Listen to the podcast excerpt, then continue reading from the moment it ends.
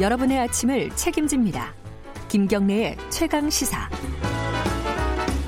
네, 새해 첫날 김경래의 최강 시사 듣고 계십니다. 어, 7시 41분인데 제가 보니까 어, 강릉의 일출이 7시 40분이네요. 해가 떴네요, 강릉에서.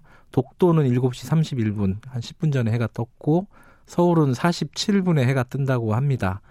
곧 해가 뜨겠네요. 어, 일출 보러 가신 분들 많으시죠? 어, 강릉은 일출이 이제 막 시작이 됐네요. 어, 2020년 경자년이죠. 음, 쥐의 해인데요. 어, 올 한 해는 어떨까 한번 그림을 그려보는 시간을 가져보겠습니다. 2020 트렌드 어, 어떤 트렌드가 있을까요? 여러 가지 얘기들이 나오고 있는데 58세대, 58년 개띠인가요? 어, 58년 개띠가 어, 아마 트렌드가 될 것이다 이렇게 생각하는 쪽도 있는 것 같아요. 여러 가지 얘기를 들어보도록 하겠습니다. 서울대 소비 트렌드 분석센터 전미영 연구위원 연결돼 있습니다. 안녕하세요. 안녕하세요. 예, 전 위원님 새해 복 많이 받으세요. 네, 새해 복 많이 받으십시오. 예. 어, 2020 첫, 새해 첫날 이렇게 연결해 주셔서 감사드리고요. 이 GD해잖아요. 네. 이 GD해가 뭐 어떤 이게 어, 띠별로 무슨 특징이 있다 이렇게 얘기하는 걸 뭐 믿는 사람도 있고 안 믿는 사람도 있는데 어떤 특징이 있을까요? 네, GB, GT는 12간주의 첫 번째입니다. 이 띠가 순환을 하다 보니까 사람들이 잘 모르시는데요. 자축인묘 이거잖아요. 그죠? 맞습니다. 예. 첫 번째 동물이 쥐입니다. 그런데 예. 왜첫 번째 동물이 쥐인지 또 아시는 분이 계시고 모르시는 분도 계세요. 왜 그래요? 제가 간, 간단하게 설명을 좀 드리면은요. 네. 하늘의 대왕이 12동물에게 내기를 걸었습니다. 네. 어, 달리기 해서 1등 하면은 첫 번째 자리 줄게 이렇게 이제 내기를 걸었는데 네. 소가 1등을 하고 있었대요. 아, 그런데 쥐가 소 등에 찰싹 달라붙어 있다가 네. 전순선이 다가왔을 때 점프를 해가지고 네. 1등을 했답니다. 어, 굉장히 영리하고 똑똑한 동물이죠. 어, 좀 약삭 빠른 거 아니에요? 이거 너무?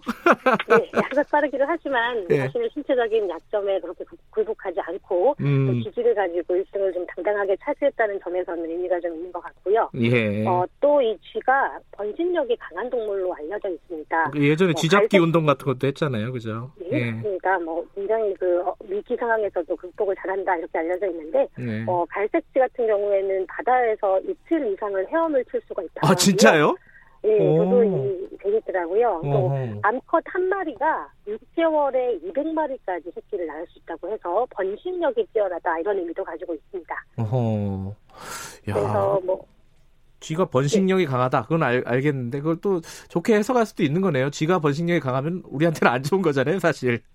어, 그렇기도 하죠. 예. 뭐 쥐라는 동물에게 감정이입을 해보면 네. 어, 굉장히 또 이렇게 생존력이 강하고 위기 네. 상황에 극복하고 대처하는 능력이 있다 이렇게 또 감정이입을 할 수 있겠습니다. 알겠습니다. 올해를 관통할 우리 사회 키워드 요거를 마이티 마우스라고 정하셨다고 들었어요. 이게 무슨 뜻이고 이 이유가 뭔지 좀 설명을 해주세요.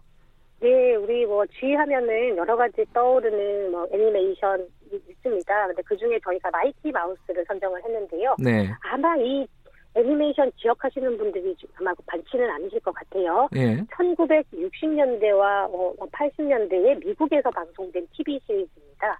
아 어, 미키 마우스랑 다른 거예요, 이거는? 예, 아, 조금 다릅니다. 음. mighty가 힘센이라는 뜻이라서 약간 영웅쥐, 슈퍼, 슈퍼맨 같은 쥐 이런 아. 어떤 TV 시리즈가 있었고요. 예, 90년대에서는 한국 TV에서도 방영이 된 적이 있다고 해요. 예, 어, 내용을 살펴보시면 이 조그마한 생쥐가 빨간색 망토를 막 두르고 다니면서 음, 어, 나쁜 늑대가 착한 양을 혼내주면 어, 막 괴롭히면 혼내준다 이런 어떤 영웅. 스토리입니다. 예, 저희가 2020년에 우리 사회에 영웅이 좀 필요하지 않을까 이렇게 해서 음. 마이티 mice를 가, 마우스를 가지고 왔는데 네, 원래 제목은 마이티 마우스 힘센 쥐 한 마리고요. 예, 어, 저희는 이제 키워드를 10개씩 발표를 하다 보니까 예, 10개를 맞추려고 쥐의 복수형 mice를 써서 Mighty Mice 힘센 쥐들 이렇게 이름을 그렇군요. 또 의미 있는 나름대로 괜찮습니다. 이제는 한국 사회에 영웅이 한 명이 필요한 게 아니고요. 음, 굉장히 수많은 영웅들이 필요한데 그 영웅은 바로 우리들이다 이런 의미로 음. 복수를 좀 만들어봤습니다.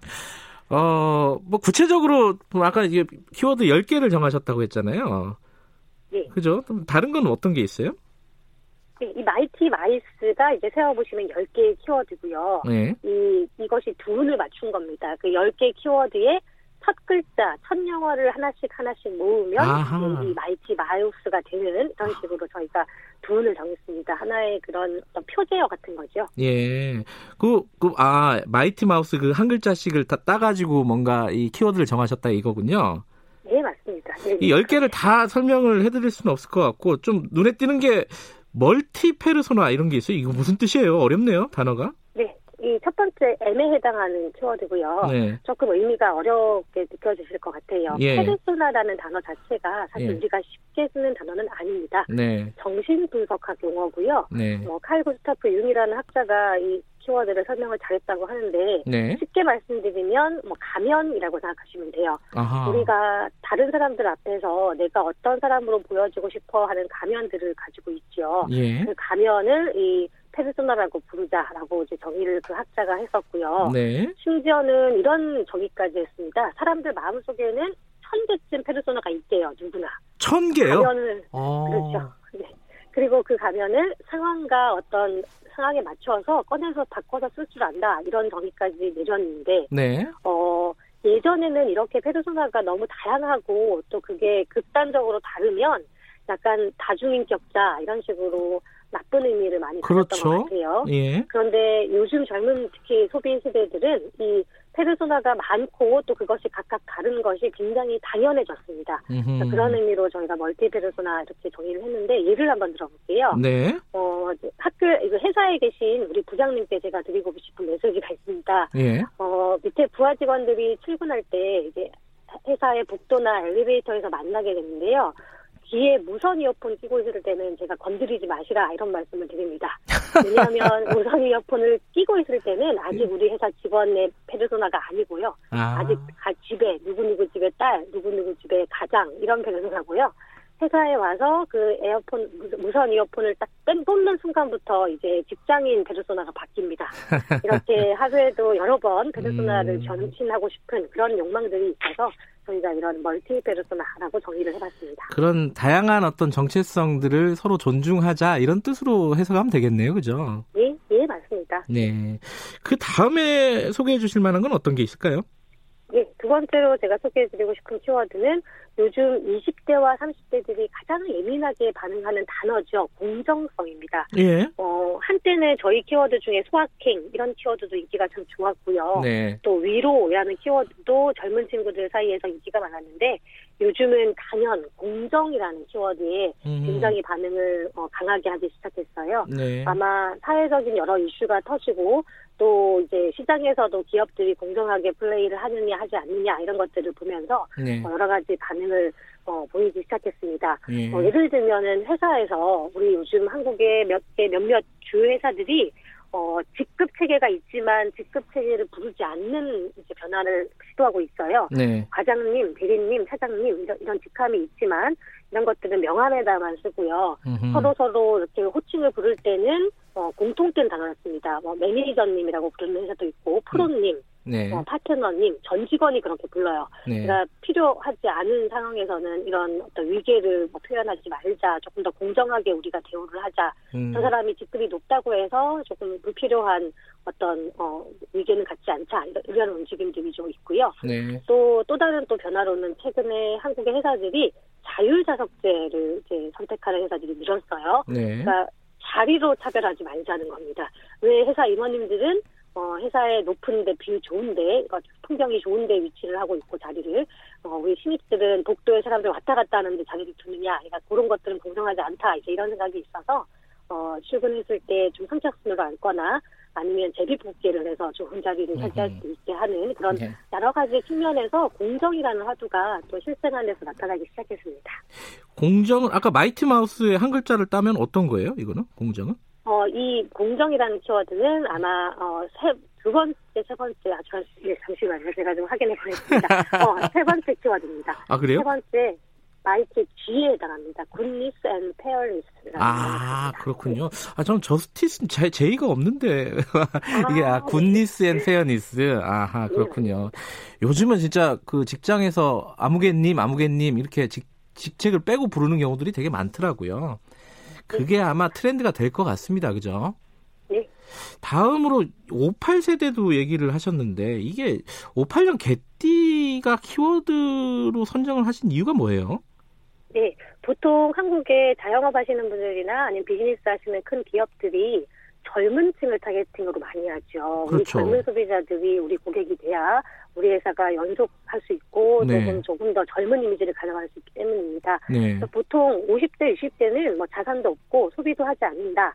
그러니까 소비 측면에서는 매력이 없는 집단으로 느껴졌는데요. 음흠. 이제는 그렇지 않습니다. 2020년에 주목하셔야 될 어, 소비를 많이 할 것 같은 집단을 저희가 50대, 60대로 선정을 했고요. 아하. 이름을 어떻게 지을까? 뭐 실버 세대, 뭐 그레이 세대 이렇게 많이 부르잖아요. 네. 그런데 그런 것들이 너무 좀 나이가 든 느낌을 주는 고정관념을 주는 의미가 있어서 저희가 그냥 심플하게 58년 개띠를 대표 페르소나로 선정을 해서 58세대 혹은 오팔이라는 보석이 있습니다. 아. 이 보석이 예. 네, 색깔이 무지개 색깔이 난다고 하더라고요. 아. 굉장히 예쁘대요. 아름다운 예. 다채로운 빛을 지니고 있답니다. 58세대를 뭐 그레이, 실버 이렇게 단편적으로 묘사하지 말고.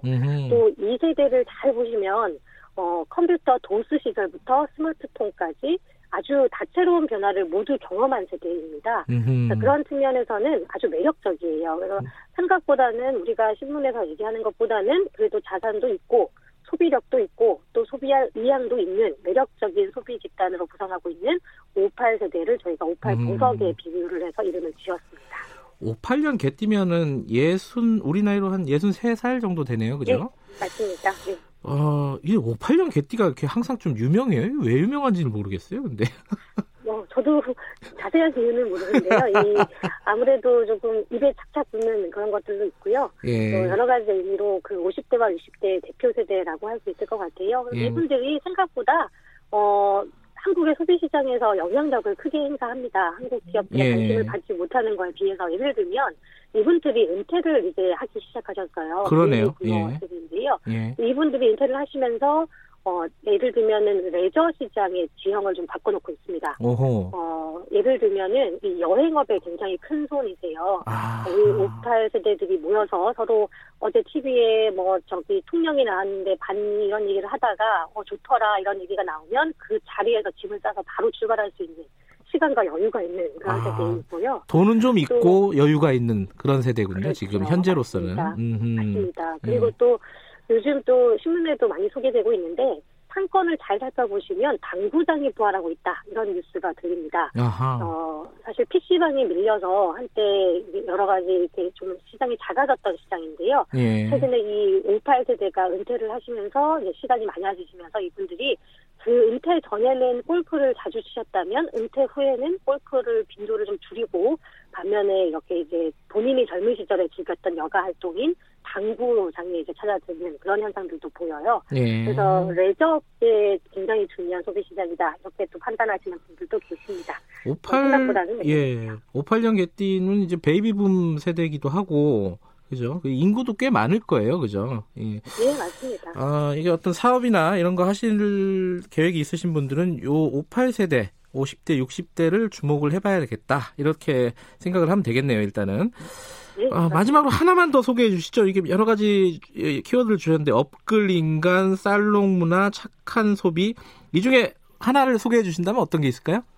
네, 역시 업글 인간이라는 다소 생소한 이게 단어. 무슨 단어예요? 업글 인간? 네. 어. 어, 요즘 또 젊은 친구들이 많이 하죠. 줄임말입니다. 업그레이드를 줄여서 업글 인간이라고 이름을 정해봤습니다. 음흠. 스스로를 이렇게 자기를 성장시키고 개발하는 것에 관심이 많은 요즘 젊은 세대들의 이야기인데요. 네. 확실히 요즘 친구들은 매일매일 작은 성취감을 통해서 내가 살아있구나, 내가 성장하고 있구나, 이런 것들을 음. 느낍니다. 어, 과거에도 우리 자기 개발했거든요. 네. 우리 한국인들은 늘 자기 개발을 하는 세대인데 조금 차이가 있습니다. 예전에 기성세대의 자기 개발은 직무 연관도가 높았어요. 아, 그렇죠. 그러니까 그렇죠. 금융권의 음. 회사를 다니면 뭐 금융사 자격증을 딴다든지 네. 네. 우리 회사가 뭐 베트남에 지사를 만들면 베트남 어학을 공부한다든지 그런 식으로 음. 자신의 직무를 성장시키는 자기 개발이 많았고요.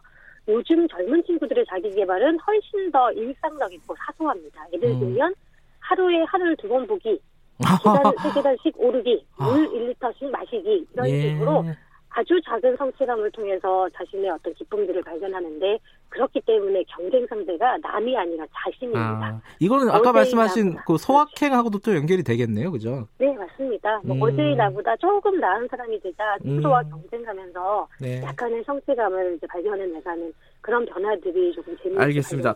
어, 위원님, 그, 이, 지금 말씀하신 이런 트렌드 같은 거를 좀 자세히 읽어보려면 어디를 들어가면 좋을까요? 소개해 줄 만한. 저희가 출간한 책들 읽어주시면 참 좋을 것 같고요. 아, 서울대 소비 뭐- 트렌드에서 2020 트렌드 분석한 책이 있군요. 예. 네, 네. 굳이 책을 사실 구입하지 않으셔도 네. 신문 검색을 하시면 책 속에 대한 여러 가지 페이지들이 많기 때문에 또 요즘 새로운 키워드들은 뭐가 있지, 소확행이 다음에 뭐지 이런 것들을 음. 찾아보시면 재밌을 것 같습니다. 알겠습니다. 아, 1월 1일 아침 일찍 연결해 주셔서 감사합니다. 좋은 한 해 되시기 바라겠습니다. 고맙습니다. 네, 고맙습니다. 서울대 소비 트렌드 분석센터 전미영 연구위원이었습니다.